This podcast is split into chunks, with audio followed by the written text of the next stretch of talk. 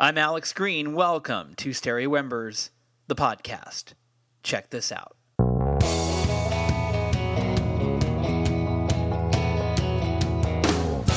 It's time for you to leave again, my darling. It's raining outside and it's early in the morning. Pack a bag and you're everybody's friend. Bus call at half past ten. Take this picture to a memory by. In case you get that wandering eye, who knows when I will see you again. Keep in touch between now and then. I don't want you forgetting about me. I don't want you forgetting about me. I close my eyes and you're all I see. And I don't want you forgetting about me. That's the music of Mark Bryan, who is my guest today on the program.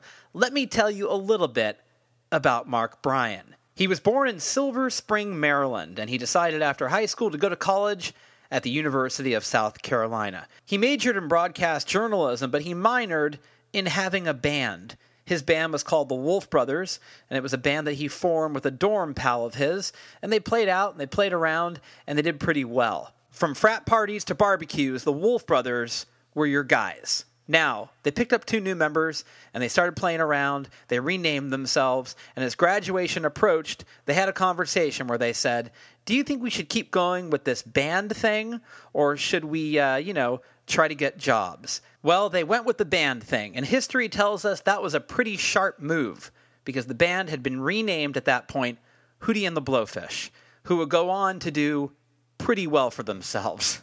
Let me tell you a little bit about just how well that band did. They put out five albums of original material, and their debut album from nineteen ninety-four, called Cracked Rear View, remains the twelfth best-selling album of all time.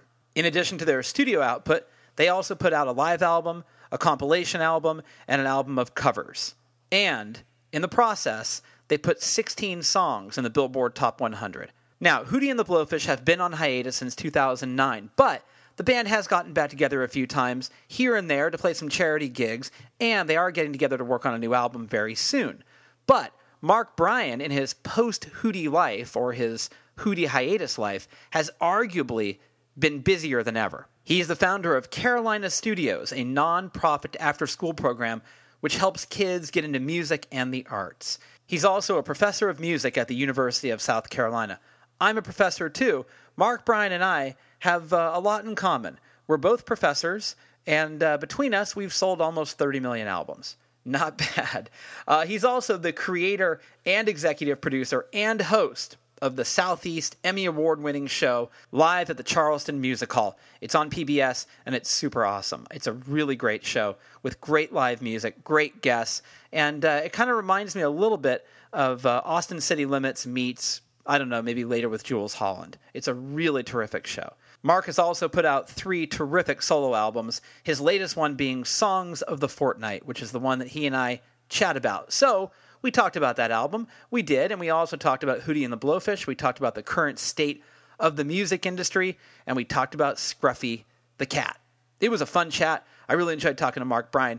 Really and truly one of the nicest guys in rock and roll. So enjoy this conversation with Mark Bryan right here on Stereo Embers, the podcast. I talked with, uh, I, after I heard I was doing this with you and that you had just worked, did a piece with Louise Goffin. Yeah. She, she and I did a songwriter thing together a couple of years ago, so I, I emailed her right away, and I was like, hey, I'm getting ready to do the same thing you did. And, you know, it was just a good chance for me to catch up with her and just say hi. So that's cool that you did a piece with her recently, too. She's a sweetheart. Man. Oh, my She's God. So cool. She is the coolest. We had a great chat when we were done. We talked for an extra thirty minutes about, she was like, how do I get into podcasting? Hey, um, when we were together at the songwriter thing, she was playing ukulele on one of her songs, and I had my mandolin. And we, she's like, "Would you accompany me on mandolin when I'm playing ukulele?" I'm like, "Hell yeah, nobody does that." So we have a, it was her singing and playing one of her songs, and I was the accompaniment on mandolin. And it's the only time I've ever seen or heard of a uke and mando on the same, you know, in the same song. And that was it. No other instrumentation. That's awesome. You know, she's amazing. She played banjo with Brian Ferry. Did you know that? No. But nothing surprises me with her because of her, you know, history and where she just grew up right in the middle of it. I know, and she and also she toured uh, as the guitar player for Tears for Fears. What? Yeah, yeah. She played when Kurt Smith left the band and it was just Roland. She was she stepped in and she was the guitar player. And she's too humble to tell anybody that in person. You got to dig it out of her in an interview. Now, my first question has to do with the very first song on the album, which is a cover of Scruffy the Cat's "My Baby, She's All Right," which is from their uh, Tiny Days record.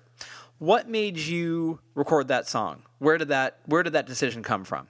Well, uh, I recorded the song for a Charlie Chesterman tribute um, album. Uh, I don't know, maybe six years ago or something like that, and then uh, five years ago. And when I was putting the album together, I think I had the track like five or six. And Josh, actually, um, who you spoke with to set up this interview, suggested that we put it first. And I said, well, dude, I feel weird about putting a cover first on my album. And he said, you know, not only is it the perfect song to start the album, but he said, you know, we can we can make that part of the angle of, of the album is, hey, we're coming out of the box with this tribute song. And he's like, and you can uh, donate the proceeds to the to Charlie Chesterman's foundation since he passed away a few years ago. And with that, I was like, how how do you say no to that? And also, Josh's sequence was way better than mine, so I just took his word for it and went with it. Were you a uh, were you on board when Tiny Days came out back in what eighty-six? Was that? Yeah, eighty-seven. I was. Um, In fact, the, there was an E P right before that too, High Octane Revival. Yeah, uh, I was on board for that. I was in, I became a college D J in eighty-five, so um, that, and that was right when High Octane came out, and I was listening to that right off the bat. Um, Land of a Thousand Girls was sort of a college radio hit. And you know, eighty-six, eighty-seven, eighty-eight; those were the the years that college rock, I think, uh, in America was at its absolute strongest. Um, R E M, the Reavers, Love Tractor, fifty-four forty, those bands, they were they were at their absolute zenith. Um, were you guys were you guys listening to a lot of that stuff, and, and who were you fans of at that point? We were we're we were big Don Dixon fan. Anything he produced, and he did Love Tractor and Guadalcanal Diary. And yeah. Anything anything Don Dixon produced, we were big fans of. Dump Truck, R E M, Smithereens, you know. So that was sort of our, within the band, that was like our go-to stuff back then was whatever Don Dixon was producing. And um, and as you know, we covered I Go Blind by fifty-four forty, which was another song That's right. from that era, you know, that, right. another album from that era. I I thought Don Dixon's uh, Most of the Girls Like to Dance album with Praying Mantis was unbelievable. Yeah, that's a great record. Yeah. It's, it is, that is a great record. You know, it's funny, we're talking about this, and, I, and I'm wondering, in terms of, like, what do you think makes a song? Like, I look at Tiny Days, and I go, I couldn't even pick a song. Uh, I couldn't pick a favorite. That album's so strong. But what do you think makes a song endure? You know, what what makes a song last? Uh, um, the perfect combination of, you know, melody, rhythm, and meaning. You know, when you, it's like, uh, you know, what what makes an all-star baseball player? A guy that can field and hit, or a guy that can, um, you know, he's got, he's great across the board. So I would say it's the same criteria for a, a song has to be great across the board. Maybe it makes uh, some people feel something through the lyrics, and a bunch of other people feel something through the rhythm, and. And then a bunch of bunch of people pick up the guitar riff or whatever it is, and then the combination of all that makes it endure. But when you're in the process of writing the song, you don't know, right? You you you can't tell if it's going to have that magic or that endurance or that sort of everlasting quality. Um, yeah, I mean, you, you never know when you're writing a song, you know, if it's going to have that type of endurance. And sometimes you can feel it when you're recording it. If you hit, if you get like a really good tone going and you're recording, and you start to feel, oh, this is special. But you just never really know, you know. Uh, and, and people who claim they do are lying, you know. So it's it always happens after the fact, I think, in, in music anyway. It's you have to write twenty songs to get one great one. But which one of those twenty is going to be the great one? You don't know till later. You know? Is that something that you knew early on, or is that something that you sort of understand as you as you get older in the business, and that, you know, you put in your ten thousand hours and more at this point? Uh, is that some kind of knowledge that you could have understood as a younger musician? No, but I mean, I think you hear people say it, but you don't really know it until you go through it. And then, um, you know, but that, whether you're twenty or fifty, you still you still write the twenty songs to get to the one good one, even if you already know that, because because you still don't know which ones are going to be the ones that people think are great. Sometimes, like if I write if I was to write twenty songs over the next year, the ones that I think are going to be great might fall off the map, and then the ones that I would discard might be the biggest hits. Like, that's the weirdest thing of all, especially, you know, writers and artists have always had to deal with that. It's not what you, it's not what the writer or artist thinks should be the hit. It's what the listeners think. You know, how important you got to make them. You got to make them all and put them all out there and see what happens. You just right. never know. Right. How important are external voices? You know, how important, like you were talking about, Josh, uh, with the advice of of the Scruffy song, and um, you know, you have close friends, you have bandmates. How open to you are? How open are you to external um, reactions to your work? And do you find that you're more open now than you ever were? Or what value do you put on, on what people say to you as your work? Man, I've always been, I've always been open to it. Um, I think just because, I mean, you get less so when you're young because you think you know it all when you're young, but even then I just was naive enough to know that, hey, I don't, I don't really know. And so I think I've always been somewhat open to it. Not all, I've, There's a younger band that I work with now who does all of their own creative, including producing their own stuff. And um, they're doing great with it, so I wouldn't change a thing for them. But for me, I was I always like to have the outside input. Um, not when I'm writing. When I'm writing, it's it's definitely me doing making my art. But when I then turn it over, I'm wide open to what people think. In fact, I think I, a long time ago, I stopped having um, expectations for the outcome of what I create. Um, and to me, it's more about the process of creating it and knowing that that's pure. And when that's pure, I'm confident that whatever happens with it afterwards is what's supposed to happen with it. It's out of my control on some level. What What is the danger of having those expectations? Like you, you said you got rid of them, which is a really...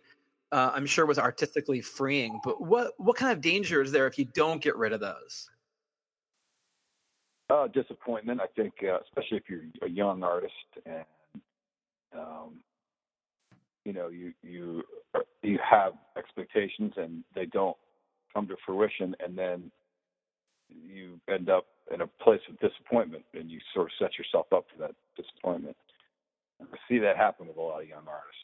I know when we're younger, we think we know everything. I know that. I'm guilty of that.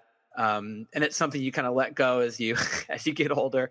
Um, but is it hard to communicate that to to younger musicians, knowing that they think they know and you know that they don't know? How do you bridge that gap? Um, you can't. You just have to explain it to them, and then they're still going to have to go make their own mistakes before they actually realize the truth of it. And, and and on one level, you don't want to you don't you don't want a young musician to become jaded. Let, let them let them think they know it all. Let them think, like this young band I was talking about that produces themselves.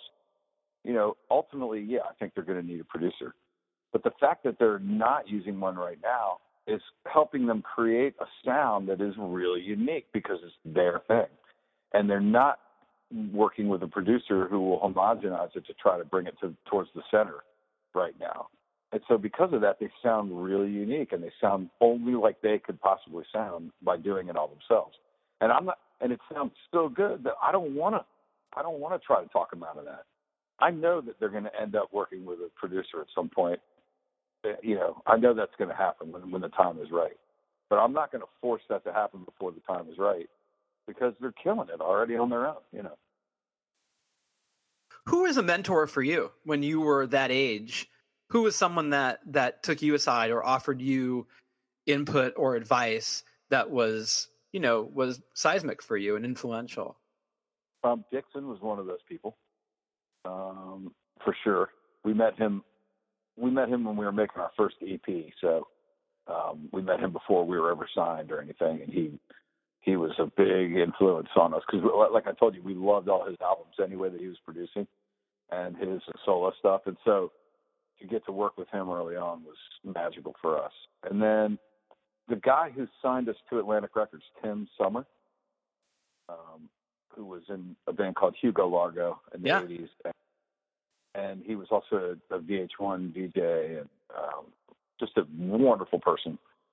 And he was an early influence on us. He signed us to Atlantic and kind of gave us a lot of um, really solid advice about moving into that world of Uh, corporate and labels, and he was he came from a real indie background, so it was nice to have him in our corner because he was he was really uh, he had a healthy approach about keeping the creative side based on what we did all along. He's like, hey, I didn't sign you guys because of what Atlantic thinks you're going to sound like. I signed you because, you know, thousands of people in the Southeast like the way you sound now, so let's get that, you know.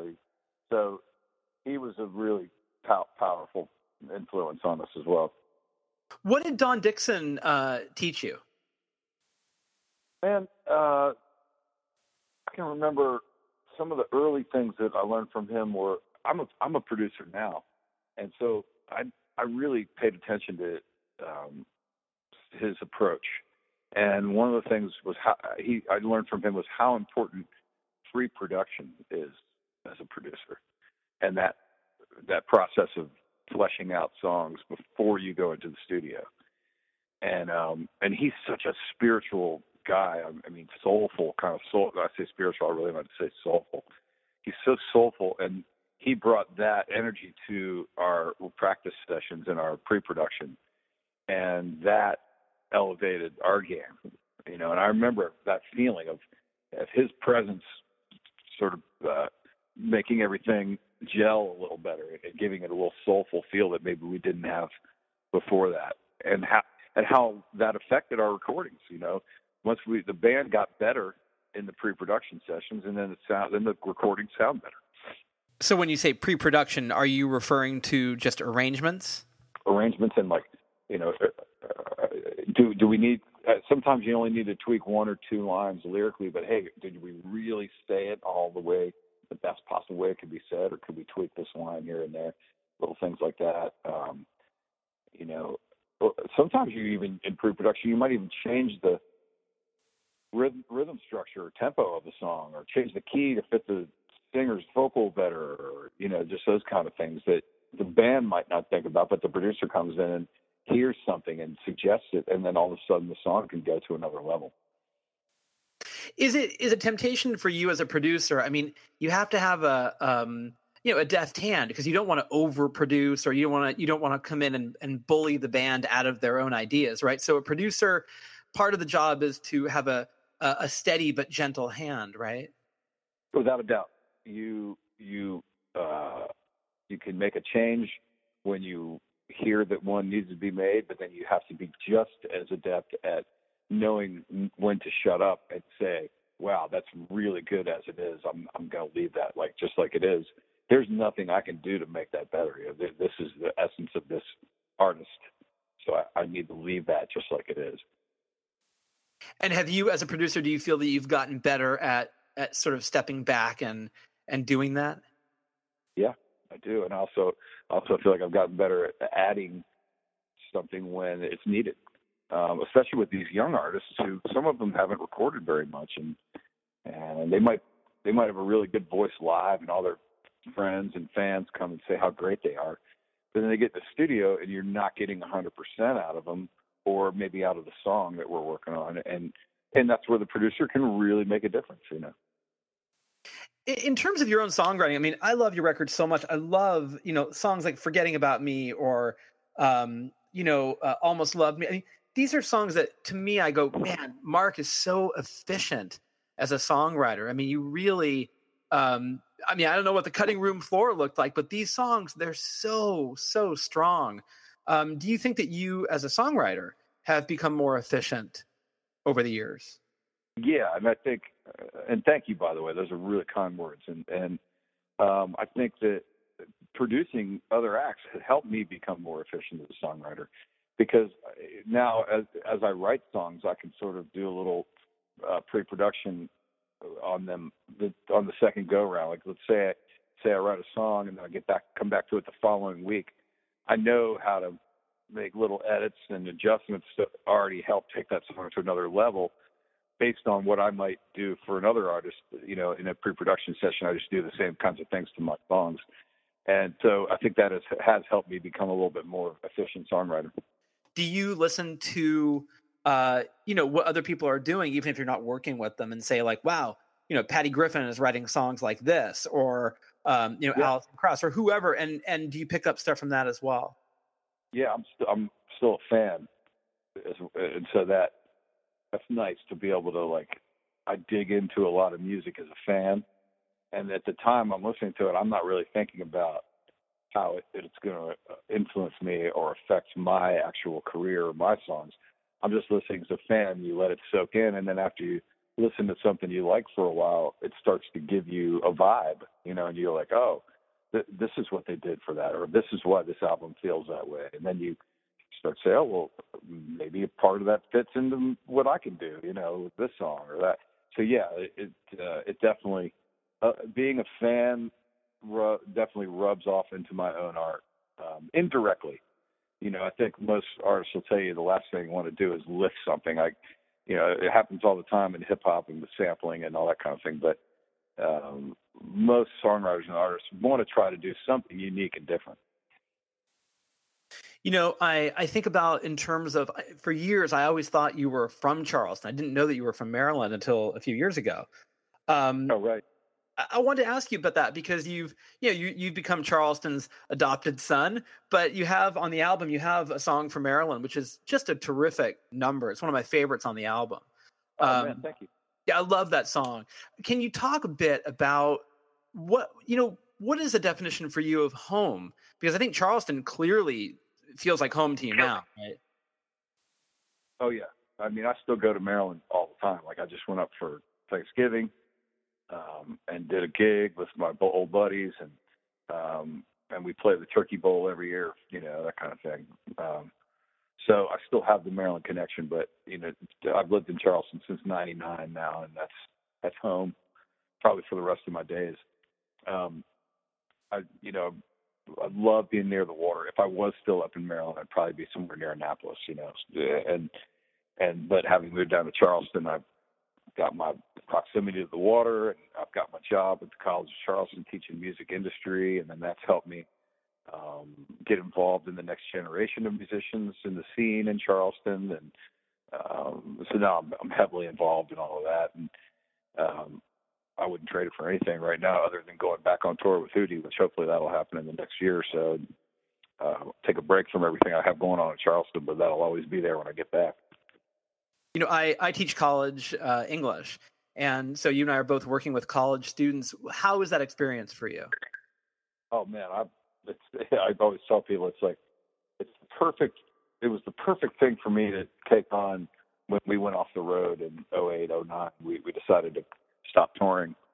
Um, everyone thinks we broke up, but we really just took a hiatus. And um, and and when I knew we were going to do that, the college offered me the job, and just the timing could not have been more perfect. And, and so it's been great for the last eight years, just doing this and taking the experience that I've gained over the years and, and just sort of relaying it to the next generation.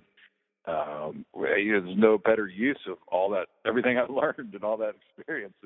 What, what better use can there be than to put it back into the, the next group of kids coming along, trying to do what we did, you know? Do you find that you're not only able to reach these students, uh, but to also connect with them as well? Yes, uh, and but it is it does take some effort, um, yeah. And I think, you know, one thing that I, like early on, I, I the first day of class, I let them talk to me about why they're in my class and why and what they're aspiring to in the music industry. Or, and some of them say, I have no idea. That's why I'm taking this class. I'm like, well, then you're in the right place. And then, you know, so you can sort of uh, get a read off them early for who's interested in what. And then um, another thing that I do is, you know, we have a book. We work with the Donald Passman book, All You Need to Know About the Music Business. Sure. And that that kind of gives everybody the nuts and bolts of what's going on in the music industry. But um, past that, I like to keep up with current topics too. And so whatever we're learning from the book, I'm relating some current topic that applies. Like, for instance, if I'm teaching about compulsory mechanical licenses, I can talk about the the new one point six billion dollars lawsuit against Spotify, who went in and started airing a bunch of songs without the proper mechanical licenses. Right. So, like, you know, it's a real life example of, of what I'm teaching, and and that keeps everybody tuned in because they all are listening to Spotify, and and and when they hear that Tom Petty's estate is suing Spotify, that'll perk them up, you know, right away. So, fortunately, I have a really interesting subject that I teach that a lot of kids, uh, you know, stay tuned into. But at the same time, if I didn't have that example uh, of the Spotify lawsuit, and I was just in class talking about specifically compulsory mechanical license, those three words right there will make you fall asleep. So, so you, you kind of have to, you have to be able to tie in what you're teaching to something they know or something they've heard, or, you know, uh, another good example would be like when we talk about copyright. Um, I just dug up an article about the uh, um, the Robin Thicke, Pharrell Williams track from a couple of years ago that got uh, they were sued for stealing that, like, Sam Cooke track or whatever. Right. You know, the blur, blurred lines. That's right. Yeah. So that would be an example of a song that they know from when they were in high school now, or maybe early college for some of them, and they probably heard it on the radio a bunch, and now we could talk about the copyright infringement of it. But if I can use that example, they don't fall asleep. Don't know where I stand with the girl from Maryland. We met in the fall and we wrote a song. And now I'm a fan. Her voice is from heaven. Her eyes leave me branded and kicking the sand. And I wish that of our fingers writing the script, together we twist another song from Maryland.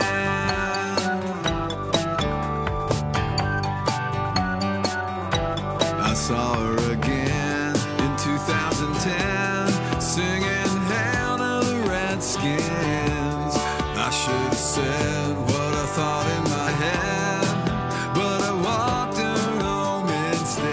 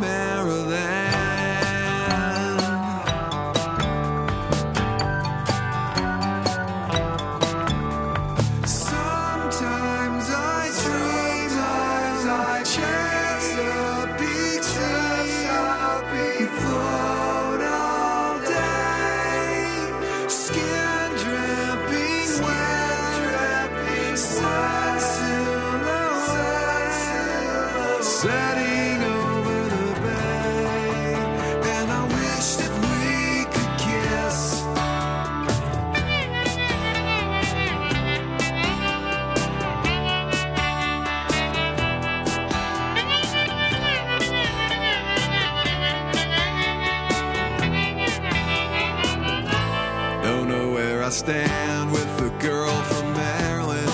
We might be friends till the bitter end. But I wish that we could kiss, a touch of the lips, the tips of our tongues enhancing the script. Together we twist another song for where we stand. Maryland, I want to kiss you right on.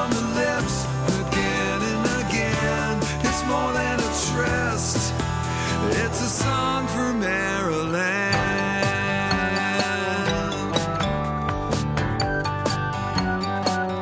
For Maryland.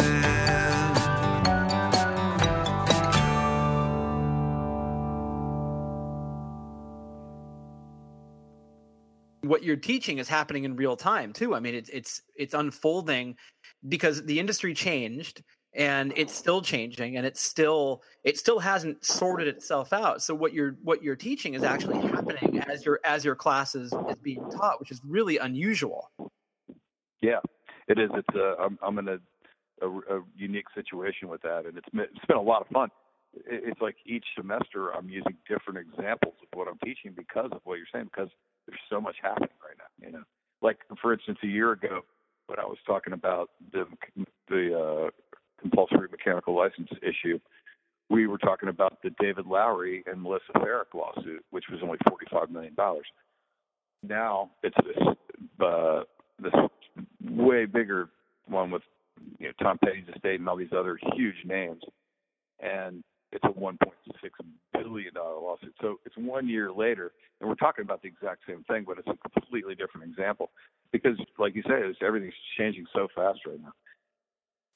Was it hard for you as a transition? I mean, I told you I was a tennis player, so when I have a tennis racket in my hand, I feel really comfortable. When you have a guitar in your hand, that's how you made your living for all these years. Suddenly you're Professor Bryan, and there's no guitar in your hand. Was that a weird transition for you? Yes and no. So uh, it's easy for me to get up in front of people. I was a broadcast journalism major, and I was on the mic for years with Hootie. So public speaking was not an issue, but teaching that material and relaying it properly was definitely a challenge. And, you know, the, I think every semester has been a success, but the class is certainly a better class and more streamlined now than it was, you know, five years ago. Where you just keep getting better as you go. And you have uh, office hours and, and people come by and they actually take advantage of the fact that you're there and you're willing to help them. Well, I'm not I'm not tenured. I'm just an adjunct professor. I'm, I've never gone and got my master's. So I don't keep an office at the college, um, but I do have an office just off campus, and I'm available to students. So um, and, and a lot of times what I'll do is just meet with them right before class because that's usually when I'm in town and when it fits time-wise. So if somebody needs to meet with me, I'll just say, hey, let's meet at the coffee shop next to class, you know, an hour beforehand or whatever. And that's usually how I do it. You know, we talked about the industry changing. By the way, does Spotify survive, do you think? Do you think they'll make it? And there's like, I see like these huge lawsuits against them and they're still talking about going public. Do you think they're going to survive?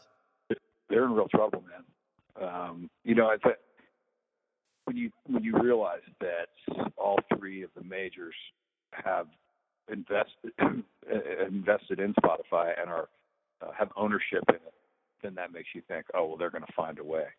Um, you know, if Universal Music Group and Sony and Warner all get together, they could probably bail Spotify out of this thing.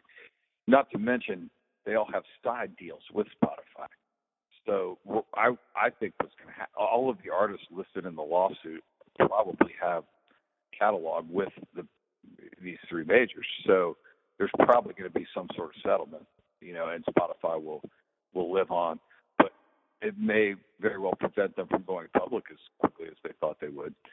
Um, and here's another question, you know, and this gets off the topic of our interview, but is, is the Spotify business model the right one as we move forward with streaming? I mean, we're only in a year and a half into streaming being the, the, majority of music sales or whatever. So it's still really new in the game. Uh, you know, is Spotify the right model or is there a better business model out there for streaming that we don't even, that we can't see yet, that just hasn't come along? I ask that question a lot because, uh, you know, we're just in such in the beginning of this whole thing with streaming, but it's, it's the way of distribution for music for the foreseeable future, I mean, at least the next twenty years or so. So, you know that there's going to be another behemoth that's going to come along with a different and maybe better business model than Spotify. And if they're in all kinds of financial trouble, when that happens, you can kiss them goodbye. Yeah, and for you know for that for that next wave, they just have to look at Spotify's mistakes and go, let's just not do those things. That's right. And and one of the biggest mistakes they made was not was was uh, offering catalog that wasn't licensed properly. So they're paying for it now. Do you, it's funny because we talk about the industry changing, you know, you guys were huge in a time where you could sell fifteen million albums, and now that's all changed. Is, has that been something to adjust to in terms of, oh, the industry that I, that I have worked in, like my job has changed, the way things have gone have changed. Has that been, in terms of you adjusting with your solo career and with Hootie, has that been a, a an adjustment for you you've had to make? Absolutely. So, you know, obviously our first record hit at the height of retail sales. And right after that, literally four years later is when Napster came along and changed the whole game. So almost all of our albums that we put out after that were it put out in a climate where it wasn't even possible to sell as many physical albums. So, you know, we were, we, we were dealing with that. Hootie was dealing with that by the time we got to our third album of like, hey, we're never going to sell that many albums again. And that's okay. But, you know, it's, it, it sort of, that definitely changes everything. And then um, after we stopped making albums, I guess whatever that was ten years ago when we, when we decided to take a break, and I started thinking about my, the next stuff I was going to release, I decided to do singles instead of an album. And I did, um, I had a blog called Songs, Song of the Fortnight. And I, every two weeks I would put out a new song. And I did them as singles instead of an album because of the, the nature of the industry and because of all the changes. And then just this past August, I finally released them as an album. But so that, that, all that transition definitely affected the way I decided to release music. And then as far as Hootie moving forward, we just are not quite far enough along yet in our new project for me to comment. So I don't know exactly what we're going to do, what label we're going to use. Are we going to do a singles campaign? Are we going to do albums? I, I just don't know what we're going to do yet. But I love that the sky's the limit and that it's wide open and that we could possibly do something. Being in the position of there's a bunch of people that want to hear a new album from us, we're in a position to possibly do something a little groundbreaking like Taylor Swift's done with, with streaming, where she says, hey, you can't, streaming can't have my new music until six months in or whatever. Like, that was a really revolutionary move by her. And those types of things are on the table for us now, where, you know, it'll be our first album in ten years. So it'll be really fun to see what we can, can do uh, to release it in a really unique way that takes the most advantage of the situation that we all find ourselves in now with the industry.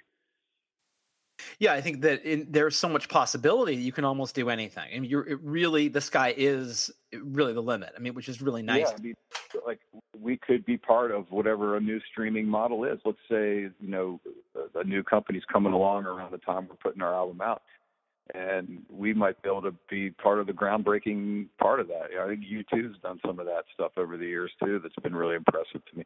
So I would love if we were in the position to um, not just make an impact with our music, but maybe make an impact with the way we release our album and all that sort of thing. If, even if that were part of the story, I mean, I have no idea if that's going to happen. It's just kind of fun to think that it could. Yeah. I mean, it's really funny, you know, about ten years ago, I was in Amoeba Music here in Berkeley. And I'd been looking for Tiny Days on C D because I had the vinyl when I was a college D J. Relativity sent me that vinyl, so I always had it. But I wanted it on C D. I couldn't find it. This is before you could just, you know, find. Maybe it was longer than ten years ago. And I found it for like five bucks, Mark, right in like the in the bargain section. And in the middle of the record store, I went yes, like an absolute idiot. And I was so excited that I sort of found this holy grail. But now, you know, music is. If I put a bunch of C Ds in front of my college students, they they wouldn't know what they were. Um, so music as a kind of uh, a currency has changed, right? Like it's, you know, it's it's become a different. The model has changed and the medium has changed. But I like yeah. the idea that that you're not that you're not um, that's not daunting to you. You you still feel that you can find a way to. Oh yeah, no, I I, I think it. Felt that way when we, we were, like I said, when we were still releasing Hootie albums, it felt very daunting because we were like, wow, I mean, the numbers just kept going down, but, but not at our shows, you know, like the fans were still there. Just the amount of albums that we could sell just became less and less, like, and, and not just for us, for everybody. And so at the time that really did seem daunting, but now when you start to think about it, and, and not having not released so much material over the last ten years, and kind of get my head and teaching on all this, teaching this, it's now like, oh, wow, now it's, it, it, forget about what, what used to be. It's like now, so what, what's possible here? So here's our new um, platform, you know, for how we're going to release music. So what are all the different possibilities that you can do with this? And that's how you start to think about it now. I mean, I'm only forward thinking with it now, because as a, as a consumer, I like streaming. I really do. Um, but as an artist, I'm really upset with the uh, with the way that it pays on the back end for artists and writers. And I've been to D C, I've been to with the National Music Publishers Association and lobbying on Capitol Hill on behalf of Songwriter Equity and all that. I really hope to see um, something change there. But unfortunately, from being there firsthand, I can tell you that it literally is going to take an act of Congress before anything changes. And as one of the representatives told us, well, if you could get Trump to tweet about Songwriter Equity, maybe we can get something done, because that's the only thing we ever vote on is whatever he's tweeting about. So, you know, it's just mired right now. And, and that's so unfortunate, the back end of it. So all you can do there is fight the good fight. But at the same time, if we could find a stream, a new streaming model that is good for consumers and artists and seems to make more sense somehow, you know, then it becomes a win-win for everybody. And, and I mean, it's a little bit of idealistic thinking, I know, but I also know that, you know, the, the sky really is the limit right now, and everybody's calling it the Wild West and all that kind of stuff. So if there were ever a time to be on the cutting edge of it all, you know, this is it, and it's exciting. Yeah, and I mean, and a lot of industries have changed. I mean, you know, the sports industry has changed. The way that we, you know, take in other mediums have changed. It's not just music, but I'd love to see young bands still be able to make a living um, uh, doing what they do. Um, the what I love about your record is, and again, I know you and I are of the same vintage, but so if I say to you, oh, Mark, what's your favorite album closer? And you said, oh, Here Comes a Regular. You know, I would know you were talking about Tim, or if I said I love Good Feeling, you know I'm talking about the Violent Femmes. What I love about your album is that I listen to Maybe Then, the acoustic version, and I go, well, that's the perfect album closer. That's the exact right way to end this album. So what I love about this record is the sequencing is so cohesive that it it plays like a full album, you know, front to back. Yeah, yeah. Right? Well, thank you for noticing that. And um, Josh and I both, that was the one thing we did agree on, that we both had Maybe Then as the last song. he, the rest of my sequence was completely different than his, but that part was the same.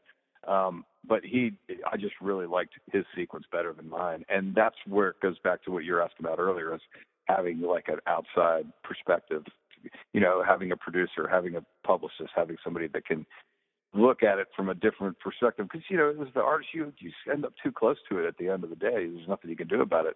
You wrote them, you recorded them, and you're putting the artwork together. You're just too close to it to, to be objective anymore sometimes. And so it's what's nice to have somebody like Josh. And when he sent me that sequence, I was like, oh, this is so much better than mine. I, I imagine. What did you have as the album closer? Just it was yeah, always. We had, Maybe Then. Same, we had the same one as the closer. We both had Maybe Then as the closer. Um, and then um, I, I can't remember. I, I think I had it starting with,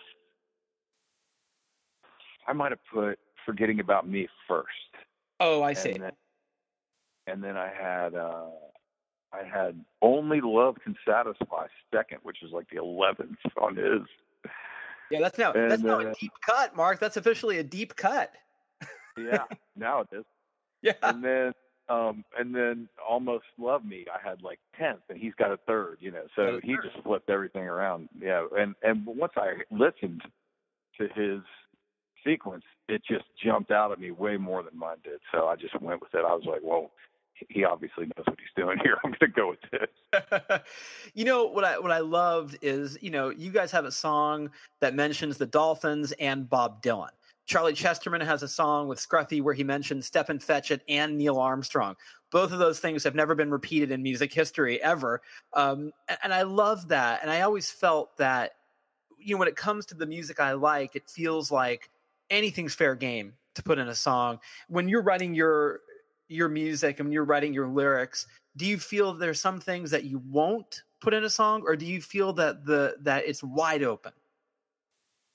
I mean, wide open, because I mean, you make you make a good point about those references, and there's many others where you're like, where the hell did they get that from? But then it becomes this catchy thing that goes down in history, and you're like, well, guess there's no rules to this, you know. And so you have to stay wide open to it. And I'm I'm a big proponent of when you're writing, write it all. You can always go back later and edit. So so write it all at first, and even if it's the goofiest thing ever, no one ever has to hear it if you don't like it, you know. But write it all down. And so um, I'm kind of wide open with all that. Yeah, I'll, I'm not afraid to use proper nouns in a song if we have to, or if it makes it song better. Or, and I love, one of my favorite things about writing is that poetic license where you turn a phrase in a way that nobody ever has. You're saying the same thing that everybody knows. It still relates, but you're putting it in a way, and maybe you put some words together that, that just have a nice feel to them, alliteration or a rhyme or whatever. And you're putting something in a way that nobody ever has, but you're still saying something that's a universal truth, you know? And I love that.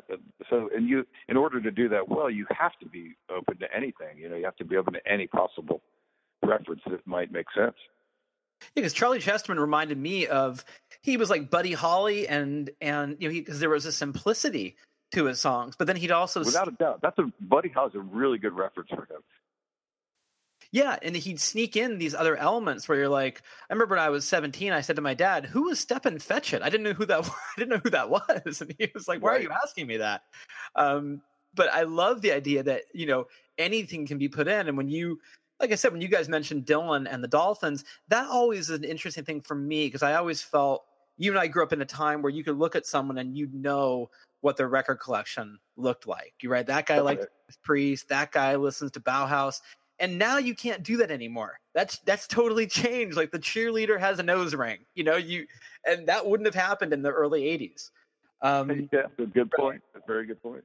Cultures start to come together after a while, you know. Um, another another really vague reference that I love is in the Toad the Wet Sprocket song where he's like, "You bend your words like Yuri Geller's spoons." Yeah. You know the one I'm talking about? Isn't that about Nancy? That isn't that the uh... yeah, it's in Nancy. And Nancy, yeah. You take Nancy from me, Loretta's fine. Yeah. Like, yes. Yeah, I can't believe you bend your words like Yuri Geller spoons.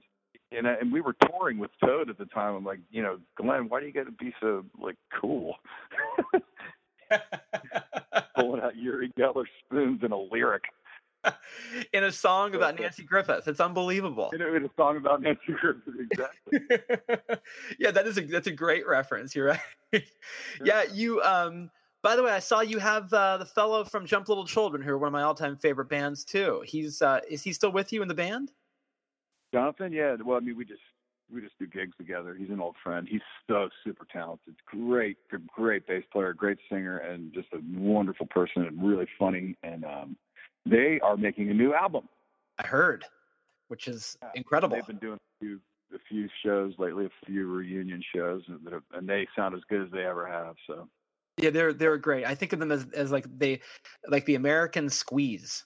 Um, oh, that's cool. Yeah, I, I love I that. Feel like I always felt like they had a little bit of like Queen in them or something. Not the drama, but like the uh, the the really unique songwriting and arranging where it's like sounds. There's nothing else you could compare it to.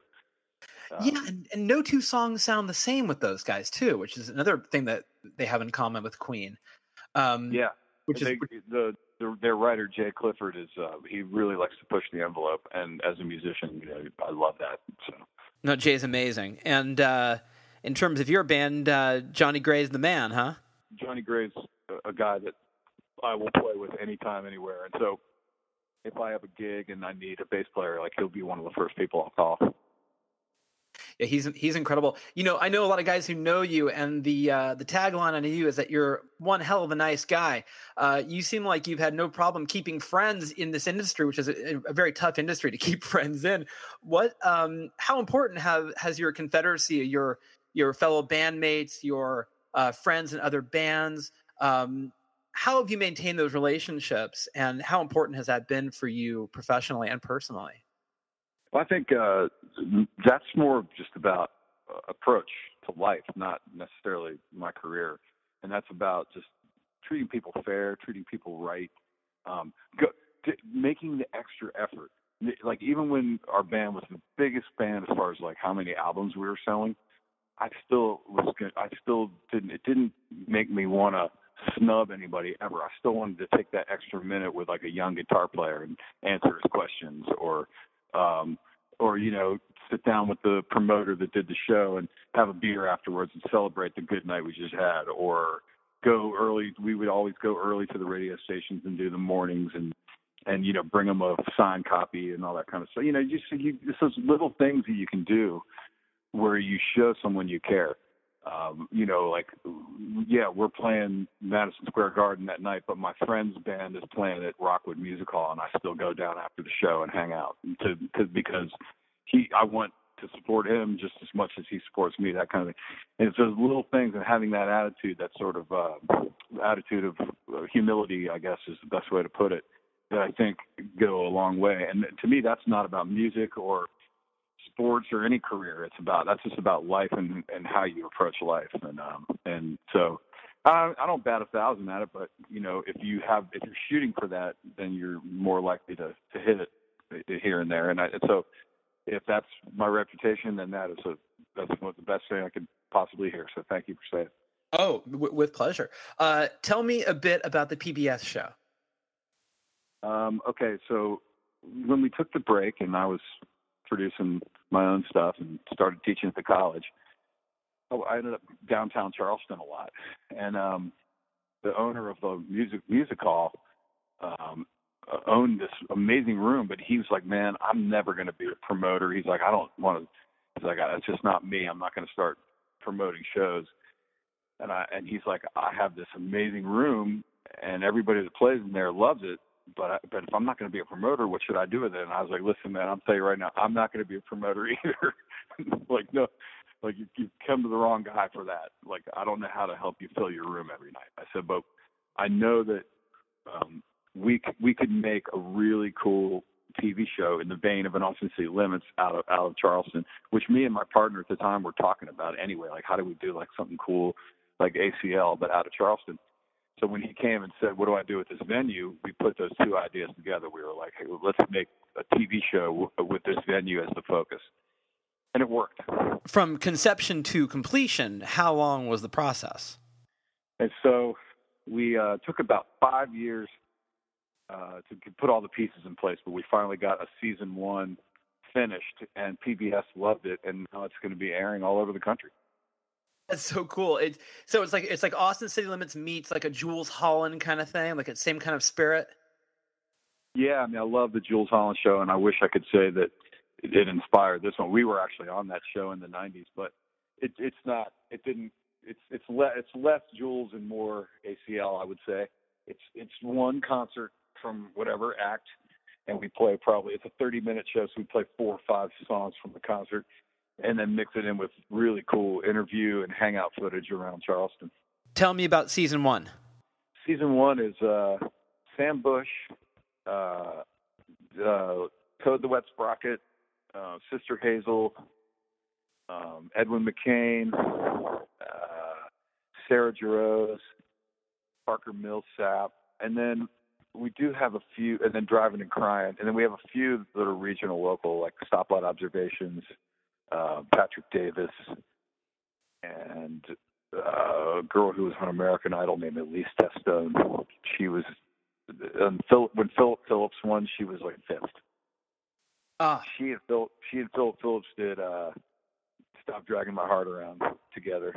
And she was the one that did Whole Lot of Love by Zeppelin. Just oh, me. I remember her. Yeah, she was yeah. great. Yeah, so she, she's one of the episodes is her.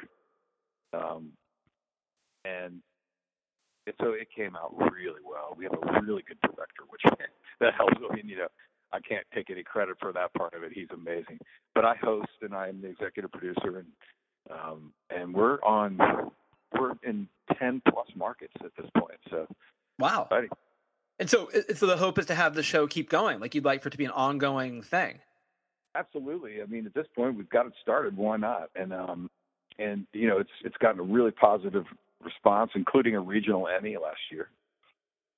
That's amazing. Congratulations. And um, that's quite an achievement. And by the way, cool, you have Driving and Crying on there. That's that's that's a great band. Oh, without a doubt. And they sound as good as they ever have. I, I actually did um, about ten shows with them last year as their guitar player in two thousand six. Oh, wow.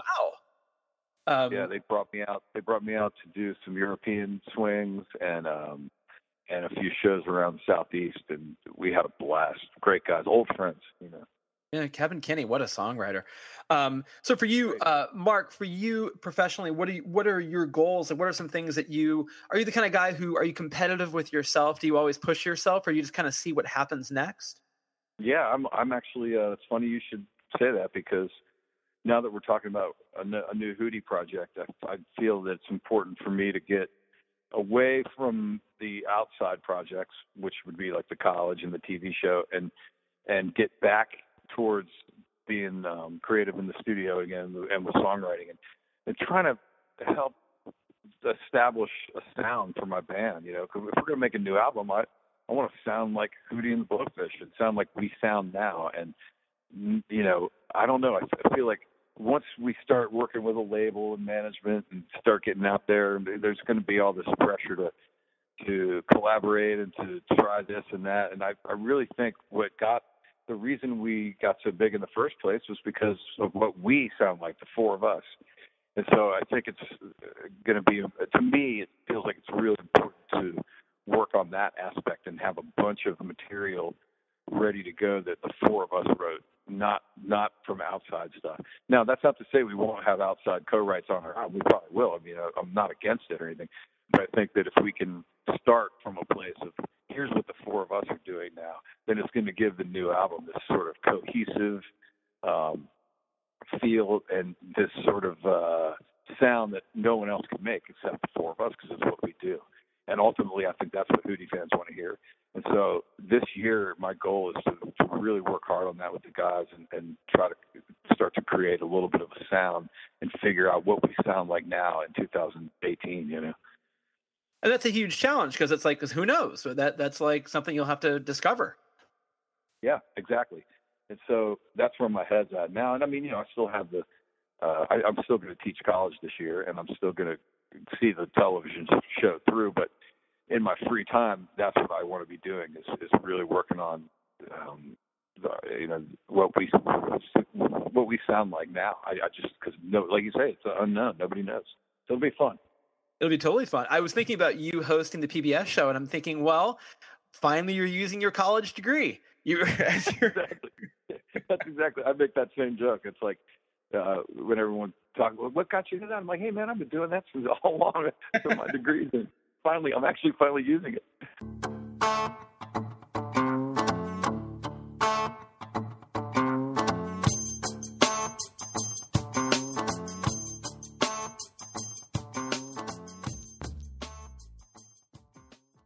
Don't you want to go back to school now and take that guy's class? Be fun, right? A lot more fun than my class. I can't get up there and say, uh, before we start, I want you to know I'm the guitar player for Hootie and the Blowfish. I can't say that. All I can say is, before we start, I want you to know, if you look at me weird, I might start crying. Uh, I'm Alex Green. This has been Stereo Embers, the podcast. I appreciate you listening. I appreciate Mark Bryan for taking the time to chat with me. Thanks to Josh Bloom for setting the whole thing up. And thanks to you for uh, continuously listening to the program and supporting us here. If you're interested in what goes on here at Bombshell Radio, go to bombshell radio dot com. You'll find that we're open twenty-four hours a day, seven days a week. The lights are always on, and the music is always coming out of our studio windows. Now, if you want to find us on iTunes, you can do it. Please subscribe to Bombshell Radio, and if you could, also subscribe to Stereo Embers, the podcast. It's free, and we're going to make sure it stays that way. Hey, it wouldn't hurt to leave a positive comment, too. Uh, if you leave a negative comment, that might hurt a bit. That might sting. But we're adults. We can handle it. All right, thank you again for listening, and I will see you next week right here on Stereo Embers, the podcast.